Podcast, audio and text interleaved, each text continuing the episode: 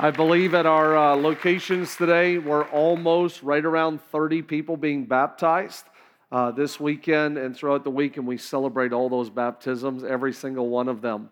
Uh, I just think it's such a big deal. Uh, we also want to welcome, I think the number they gave me was 348 people online. Uh, welcome all those joining us online this morning in our two services. We are glad you guys are with us. And uh, this was the second week in a row we have had a group from Kuwait uh, an entire group of individuals that's serving our country that tuned in this morning. Last week, I gave them a shout out, and they said the whole room went crazy uh, just being recognized. Uh, but the fact that even in the room last weekend, today, that you applauded, that you honored, uh, so thankful for all those who serve our country. Uh, appreciate all that they do.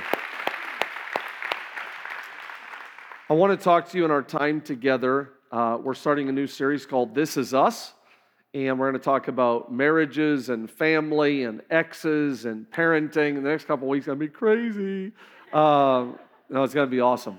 Uh, and we're excited about the series, just preparing for it and, and planning and praying uh, for the, the upcoming series. So much of, of what we do day to day, our everyday life, just involves those moving pieces and parts that we call family and friends and uh, I think the next few weeks is going to be really beneficial. We've called it This Is Us. Today, we're going to specifically uh, zone in on what to do in dark times in your life, what to do in dark places of your life.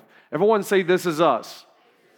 As we talk about relationships and a specific focus on This Is Us, uh, and how you deal with darkness in your life. How you deal with darkness in your life. I'm reminded of the joke of the elderly man who visits uh, the doctor for his annual checkup, and they run all kinds of tests. And uh, Mr. Smith uh, is up in age, but, but when the results come back, the doctor tells him, Mr. Smith, you are in fantastic shape. Uh, like we've looked at all the tests, and, and they look great. Like what, what, is, what is the key? What, you know, what's, what's, what's happening? And Mr. Smith responds to them, you know, I, I don't drink, I don't smoke. Uh, he said, Really, I, I, live a good life, and I, and I think the good Lord looks out for me. He said that the good Lord looks out for me to such a degree that even when I get up in the middle of the night to go to the restroom, uh, he'll turn the light on for me.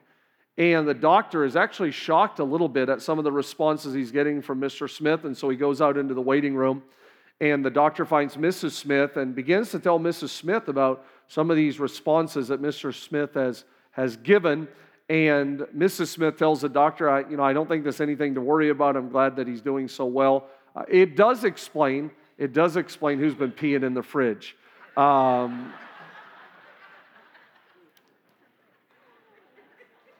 thank God for the light in the darkness.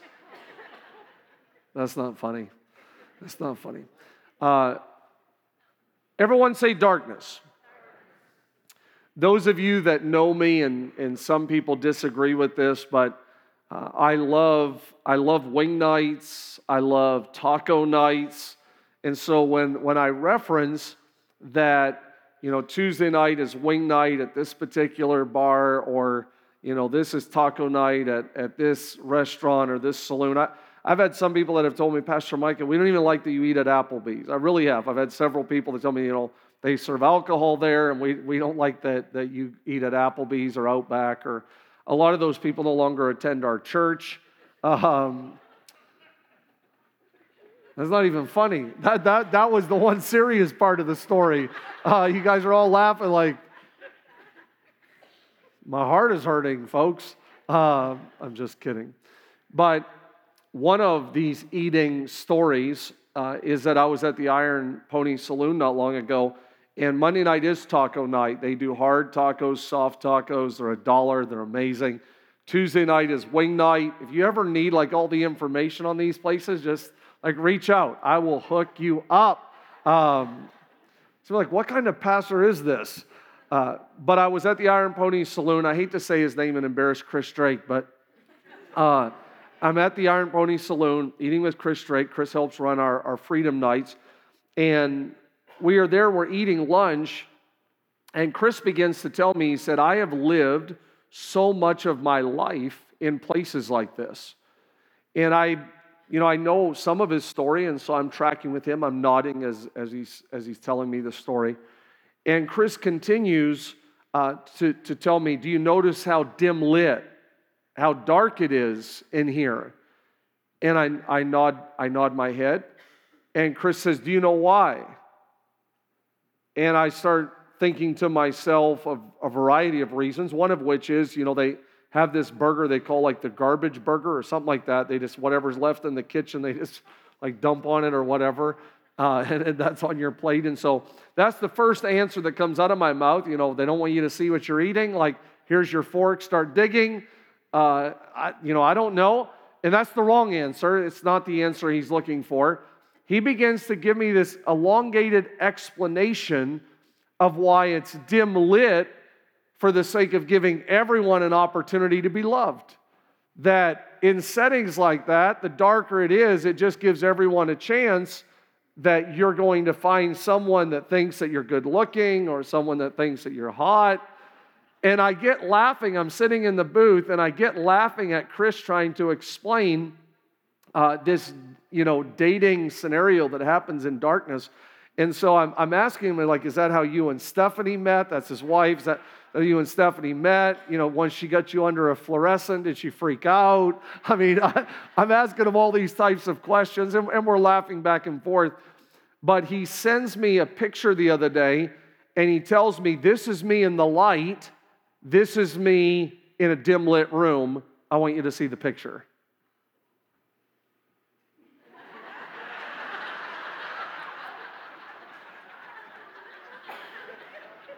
That is funny. I am all by myself when he sends the picture. I am laughing so hard. Ladies and gentlemen, Channing Drake. Channing Drake, thank God for the dark. Uh, not really. I don't want to talk to you in our time together today about dark rooms when it comes to eating garbage burgers or tacos or, or even the dim lit dating scenario. I want to talk to you about darkness when it comes to being in a dark season of your life. Maybe you feel like you go through darkness even spiritually. I believe God's word today can help you. I really do, because we all have dark moments, we all have dark times. And for some, it could look like a doctor's report. For someone else, it could look like a divorce or a broken relationship. Maybe the dark uh, times in your life is just timing that you lose visibility. I want to talk to you about some of those things today and how you deal with darkness. A lot of times will determine the direction of your life. It's not the decisions you make in the daytime. A lot of times it's this, the decisions you make in the dark. I want to read to you from Acts chapter number 16. It says in verse number 22 the whole crowd turned against Paul and Silas. These are two preachers, these are two men of God. The whole crowd turns against them they tear the clothes off of both men and they order that they be beaten with rods. They're severely beaten, they're thrown into prison. The jailer was ordered to make sure, notice that, that they didn't escape. Around midnight, I love when the Bible gives us these details. Around midnight, Paul and Silas were praying and singing hymns to God, and the other prisoners were listening. And suddenly, suddenly there is an earthquake the prison is shaken to its foundations. All the doors fly open. The chains of every prisoner, not just Paul and Silas, every prisoner, they fall off. The jailer. So, we're going to talk about the jailer's family today. The jailer wakes up to see the prison doors wide open. He assumes, everyone say assumes. He assumes the prisoners had escaped, so he drew his sword to kill himself. But Paul, I love this part of the story, but Paul shouted to him, Stop. Don't kill yourself. We are all here. The jailer called for lights, ran to the dungeon, fell down trembling before Paul and Silas, brought them out and asked, Sirs, what must I do to be saved? They replied, Believe in the Lord Jesus. You will be saved along with everyone in your household. They shared the word of the Lord with them, all who lived in the household. Last verse. And even at that hour, even at that hour, dark, middle of the night, even at that hour, the jailer cared for them, washed their wounds. He and everyone in his household were immediately baptized. What a story! Immediately baptized. As we talk today about this jailer and his family, for the sake of context, I, I want to create just a little bit of what's going on, and that is that we have Paul and Silas, these two men who have been severely beaten and thrown into jail or prison, and they begin to pray or to praise. I'm thankful when I read this story, thankful for all of the times that I've not had to go through dark seasons in my life alone, but I've had someone like Silas in my life before. It's what I would call like a prayer partner or a praise partner.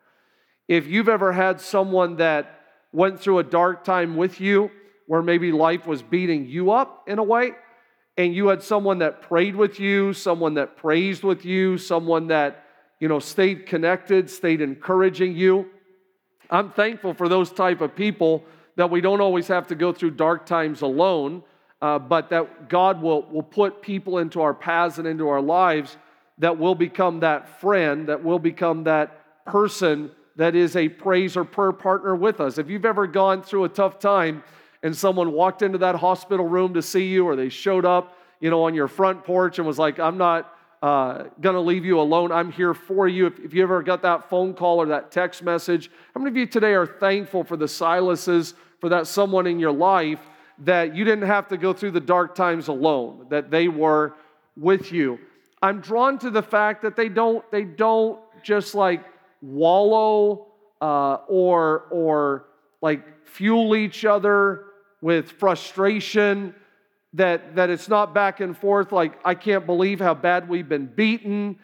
I'm glad that they actually decide to pray together because you don't, you don't just want someone in your life to be negative or to be critical. You want someone to pray and praise. You want someone to be positive in your life. And Paul and Silas began to praise. Now, what's very intriguing to me is that the Bible's going to tell us they're severely beaten, that rods were used, that clothes were stripped off of them. So I, I, think it's fair to say, even later on in the story, when it says they cared for their wounds, I don't know if there's gashes, I don't know if it's blood, I'm not sure what the wounds mean in, in its entirety, but I think we could call it painful praise. It's definitely not perfect situation, perfect scenario kind of praise. It's painful praise. And if we're not careful, we can create something in life where we're only going to say thank you to God, we're only going to pray or praise, we're only going to lift a hand or applaud when everything is perfect in our life. The last thing we would want is to raise a generation that only knows how to give perfect situation kind of praise. Like, are you up for going to church? Do you feel like going today? Do you feel like telling God thank you? Like, if these guys are asked if they feel like it, chances are they're not praising. Probably to lift an arm, probably to clap a hand. It probably doesn't feel good. I don't, I don't know that it's even wise for us in life to create something that always assumes the only response to God's going to be if I understand everything that's going on in my life, if I approve of everything going on in my life. The Bible says, in Paul's words, in another passage of Scripture, I have learned in whatever state I'm in to be content. The psalmist said, I will bless the Lord at all times. And his, we're talking about praise, his praise shall continually be in my mouth.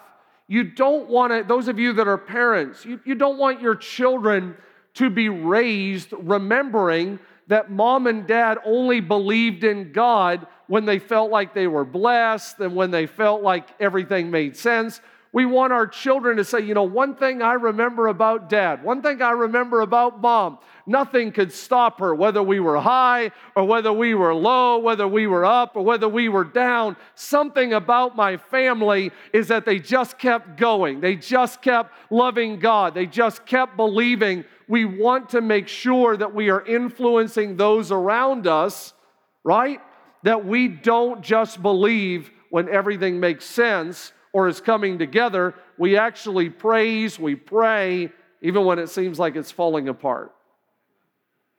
Praise partners, painful praise. When you look at this story, I see the timing of the turnaround.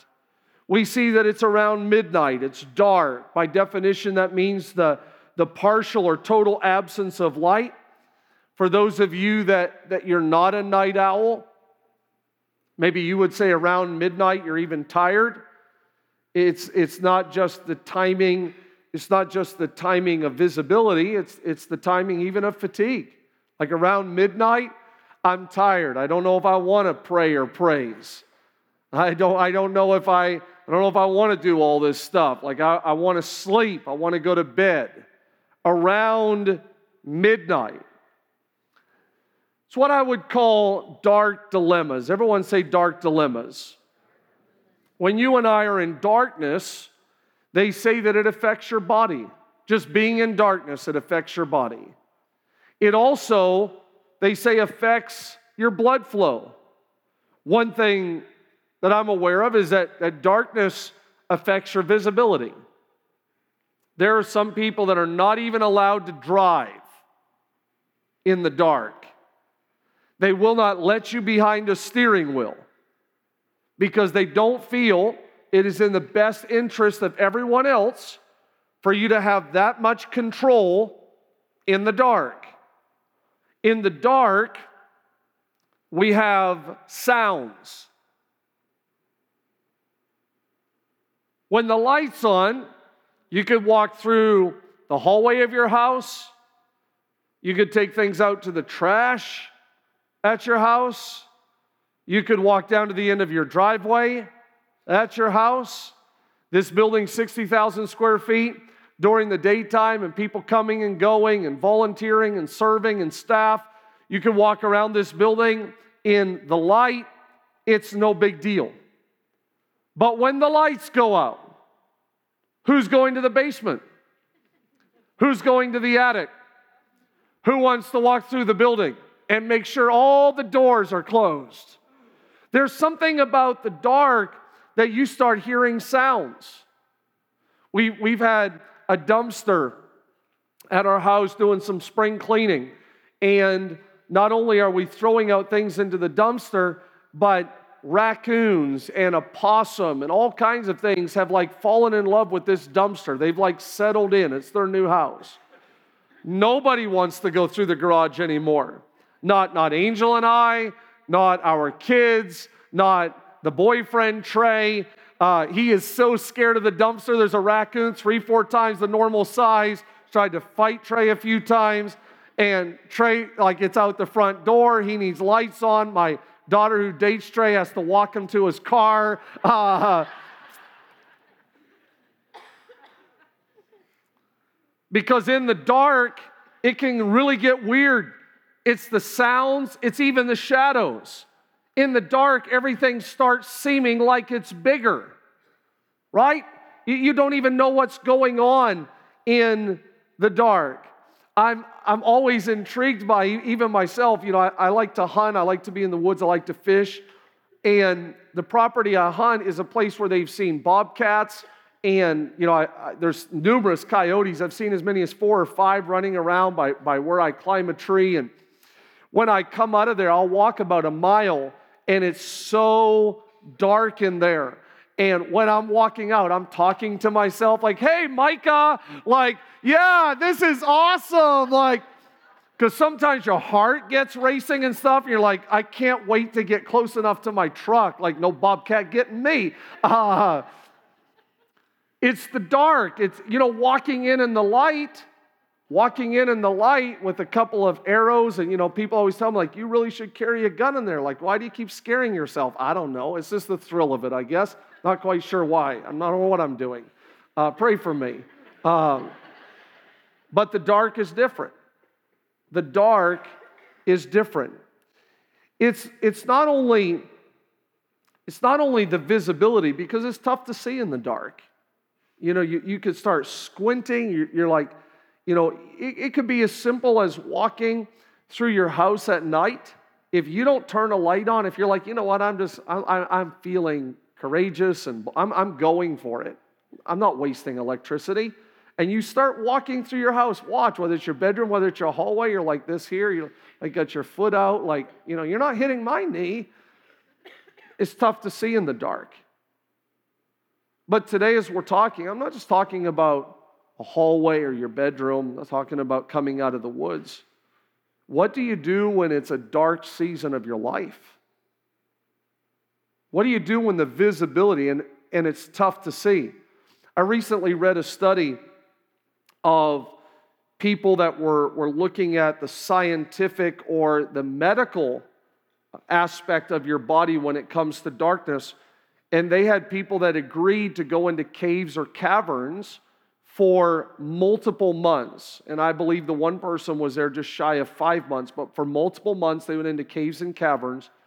And what was the results that came back from these people going into these dark spaces or places for a long time. There's a lot that came back from relationships, conversations, things that they would have with rodents and stuff. They would name them, that loneliness set in, depression set in. But what, but what caught my attention when I was reading it, what caught my attention was that when people came out of the caves, nobody knew the time. Nobody, so one person alone was two months off when it came to the calendar. They were two months off from what they thought it was. They, they thought it was two months removed from that time. Darkness has a way of messing with your mind. So you could be in a dark season of life and you don't even know what time it is. You're thinking, like, by this time, I thought I would be married, or by this time, I thought my spouse wouldn't be deal, or I thought by this time my child, or I, I thought by this time God would, or I, you know, when you're in the dark, you start second guessing, like, has God forgotten about me? Does God care? You know, do I even matter? Like, what's going on? You know, Job in the Bible got in a dark place and he started saying, I can't see him on my right. I can't see him on my left. I looked in front. I looked in back. I, I don't know what's going on. Darkness affects your visibility, darkness affects your timing. And the Bible is telling us here that this guy, this jailer, is in a dark dilemma. Now, here's what I want you to notice that I want this to help you.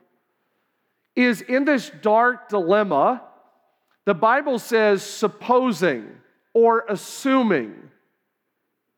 Supposing is what the King James Version would say. It would use the word supposing. Supposing all of these prisoners, these inmates to have escaped, we read the word assuming, which by definition means something that is accepted without proof. His reaction is that he reaches for a sword. So here's the response he reaches for a sword. Why? because he's assuming. He's presuming. When you look at the dangers of assumptions, just this week I met with a very educated counselor and began to ask him questions, multiple degrees and numerous employees. And I, I sat in my office and I talked with him, asking him questions about assumptions. And it is mind blowing when it comes to how dangerous assumptions can be. Because assumptions don't typically ask, they tell. They're going to tell you worst case scenario. Assumptions can lead to dangerous actions. He assumes, and so he reaches for the sword. Assumptions can be very costly. Here's a study that was published, and I believe it could help all of us. It says this, and, and I quote 85% of what people worry about never happen. 85% of what people worry about never happens. With the 15% that does happen, 79% of those subjects discovered that either they could handle the difficulty better than they expected, or that the difficulty taught them a lesson that was worth learning. That means that 97% of what was worried about was nothing more than our fearful mind putting exaggerations and misperceptions into our thought patterns. 97%. Assuming he reached for the sword. Here's the reality today darkness isn't going away. I wish I could promise you, you're never going to get a phone call again that catches you off guard. I wish I could tell you today that you're never going to have a relational strain or there's never going to be dysfunction or drama or division in your home. Wish I could tell you that every argument has ceased and every misunderstanding is gone. No one's going to post, no one's going to say anything. There's not going to be anything racial or political or religious that's, you know, going to make you upset. I wish I could tell you that darkness is going to disappear from your life, but that's not true. Darkness will continue to try to overtake you, to beat you down. Life will have ongoing, fill in the blank, opportunities. Life will have ongoing, fill in the blank, opportunities where you can fill in the blank with what you assume or think or worry or analyze or assess. So today, tomorrow, next week, next month, you'll have opportunities to fill in the blank. Is he cheating? Is she cheating? Is my child lying? Are they with wrong relationships? Are, are, are they going to be safe on the road? Am, am I going to get the same sickness as uncle and aunt and grandparent? And, you know, is, is my company closing? Am I getting laid off? Am I, we have the opportunity to fill in the blank with all of these anxieties and all of these stresses and all of these worries. And every day, here comes the fill in the blank again. And we will begin to write Is it fear or is it faith? I, I, am I going to quit or am I going to stay committed? Am I, and you and I will have the opportunity to fill in the blank with what it's going to look like. Assumptions create fearful futures. I want you to apply that to your own life. Assumptions create fearful futures. When you and I start assuming everything, assumptions are usually going to create worst case scenarios. I just knew it would happen to me. I've never got a break in my life. If something's bad, it happens to me. And assumptions begin to create worst case scenarios. So, what is the assumption happening for this jailer? Most would teach that if an inmate escaped on a jailer's watch, that the jailer would assume the remaining penalty. So, Jewish teachings would teach if an entire jail or prison would escape in totality, then the jailer and his family would have to be put to death. That is what they would teach. And so you begin to connect those dots and think, I, I understand, Micah, why he would reach for the sword. If you're a parent, if you have a family, it, it's one thing when you do something that affects you, something totally different when you do something that you feel like it affects your family. I mean, I can see why he would reach for the sword and say, I, I can't deal with this. I can't, you know, the dark dilemma begins to create dark doubt for this guy. Dark doubt. He starts thinking about the repercussions, he starts thinking about the consequences. He starts thinking, I can't believe I've done this to my children. I can't believe that I've done this to my family. It takes him almost to a dark side. We would call it rock bottom. How, how does a jailer reach for a sword? Dark doubt.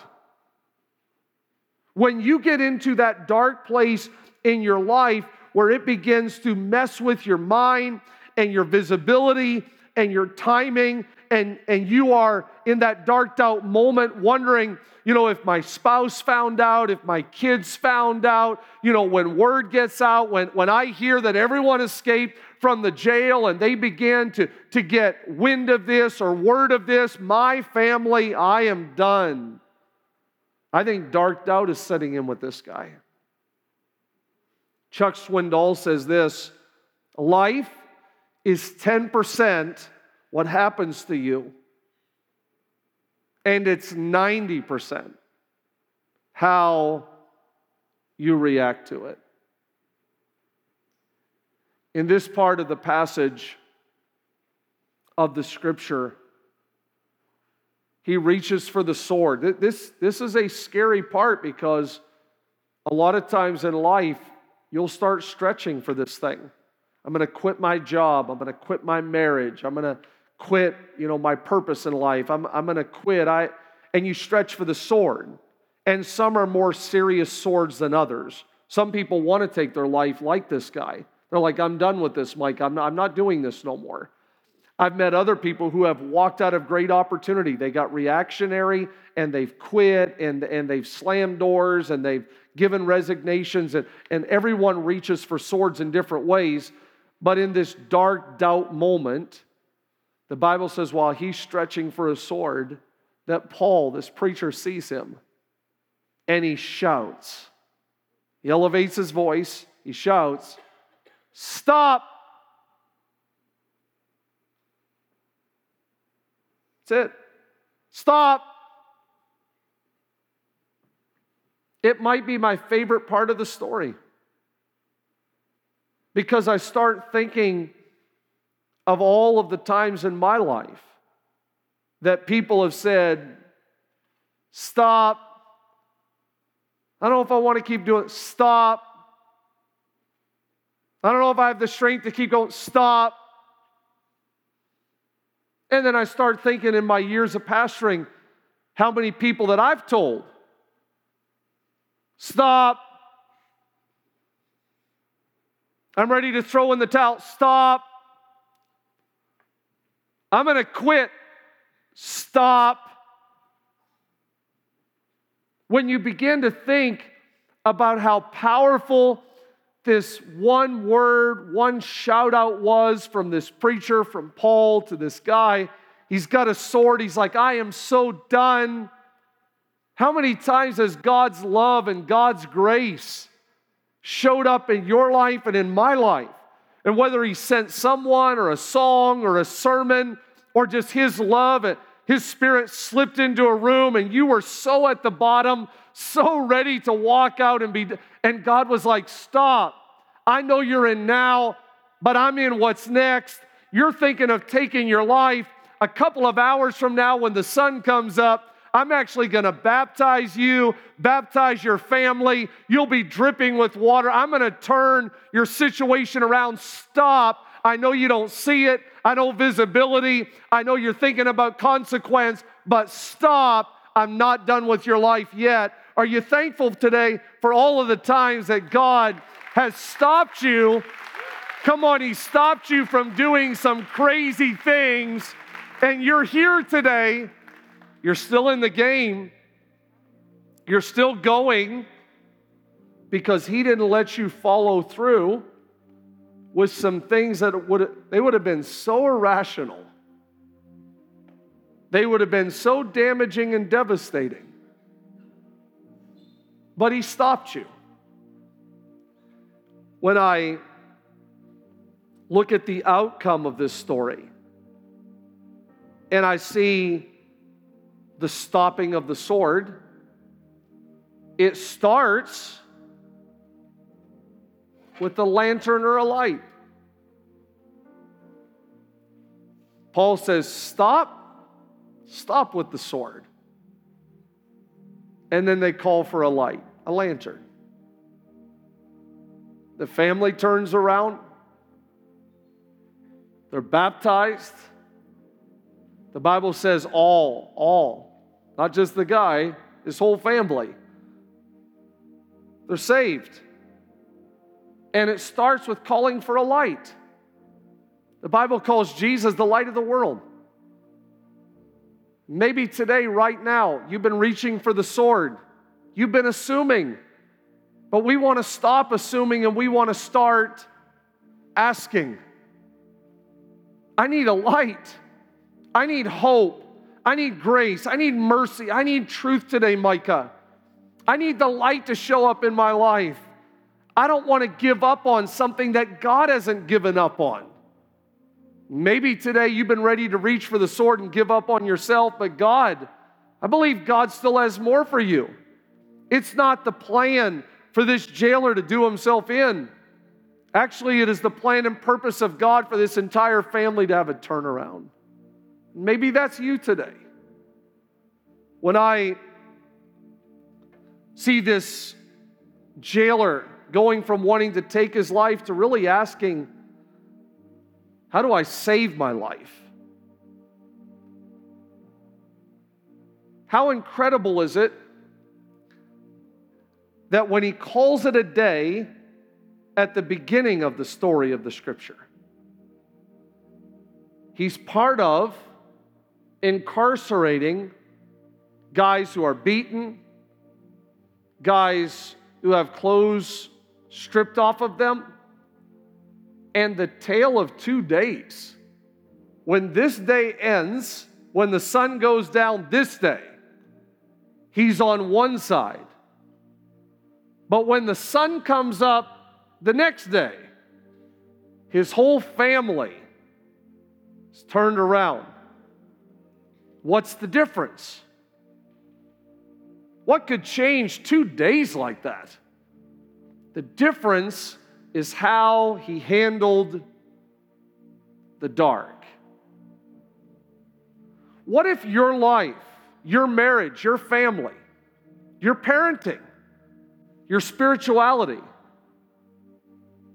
what, what if it was contingent upon how you are handling the darkness in your life? Maybe you need to pray in the dark, like Paul and Silas.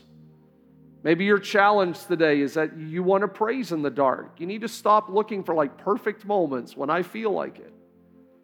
Maybe, like the jailer, the lesson for you today is you need to stop assuming and presuming and worrying and reaching for the sword. Maybe that's your takeaway. Maybe it's that you need to call for the light. That you've been trying to deal with the darkness yourself like where like where where's it at? I mean you can do that. Like i'm strong. I got it micah. I'm good. I'm the man.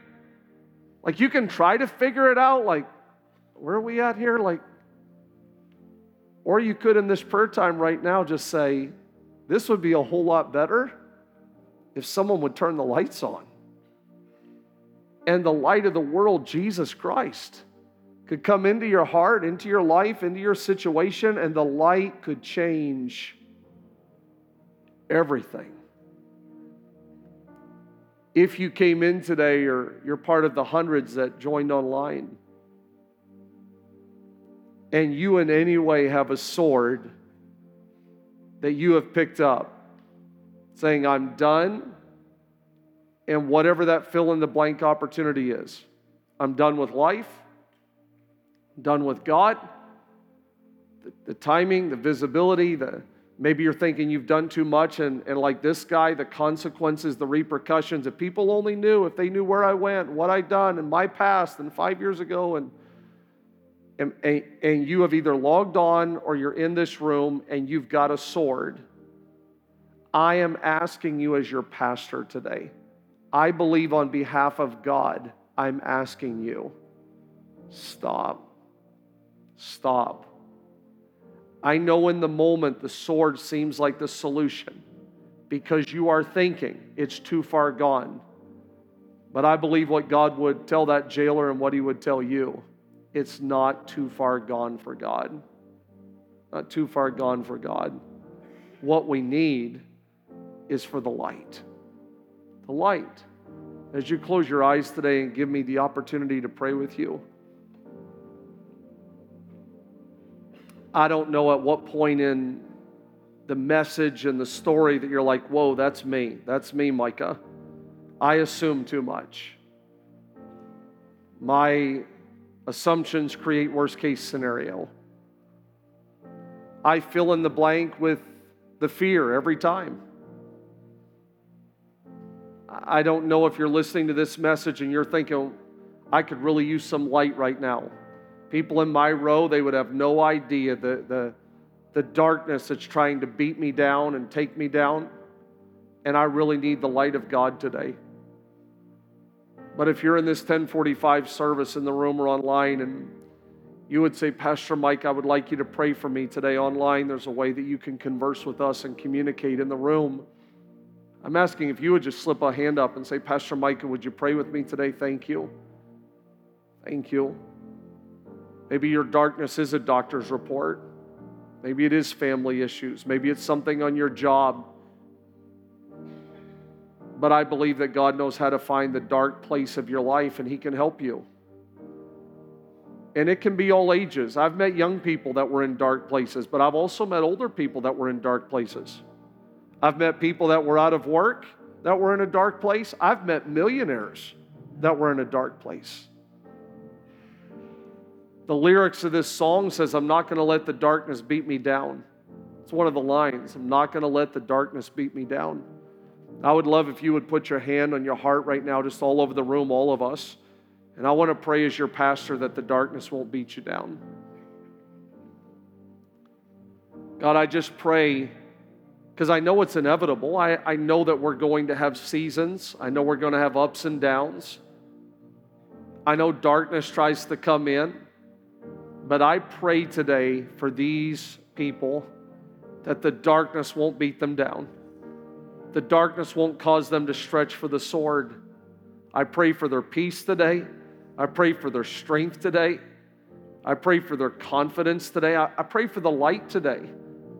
I scan this room. These are amazing people. And I see everything from marriages 20, 30, 40 years. I see single parents, see teenagers. God, I pray today that the light of God, the light of God, would shine in these rows these hearts. I pray online today for that person that's saying, I, I wasn't even sure I even want to log on. I, not only am I not there, I didn't even know that I want to log on. I pray the light of God would find them today. Come on, light. John 1 says the light can shine in the darkness. That's what I pray for today. I pray for the light of God to shine in the darkness today. You see right now Hear my prayer today. I know you see right now, God sees what's next. Jailer, you're in today. It's around midnight. You see today, God already sees tomorrow. We're in Sunday, God's already in Monday. He's already in next week, He's already in next month. Trust Him today. Just don't trust what you can see, trust Him. What I don't see, I'm to trust Him. And I pray for a spirit of confidence and peace just to sweep over this room touch every single person today. Don't let the darkness, the darkness beat them down. And I pray these prayers in the name of Jesus Christ. Amen.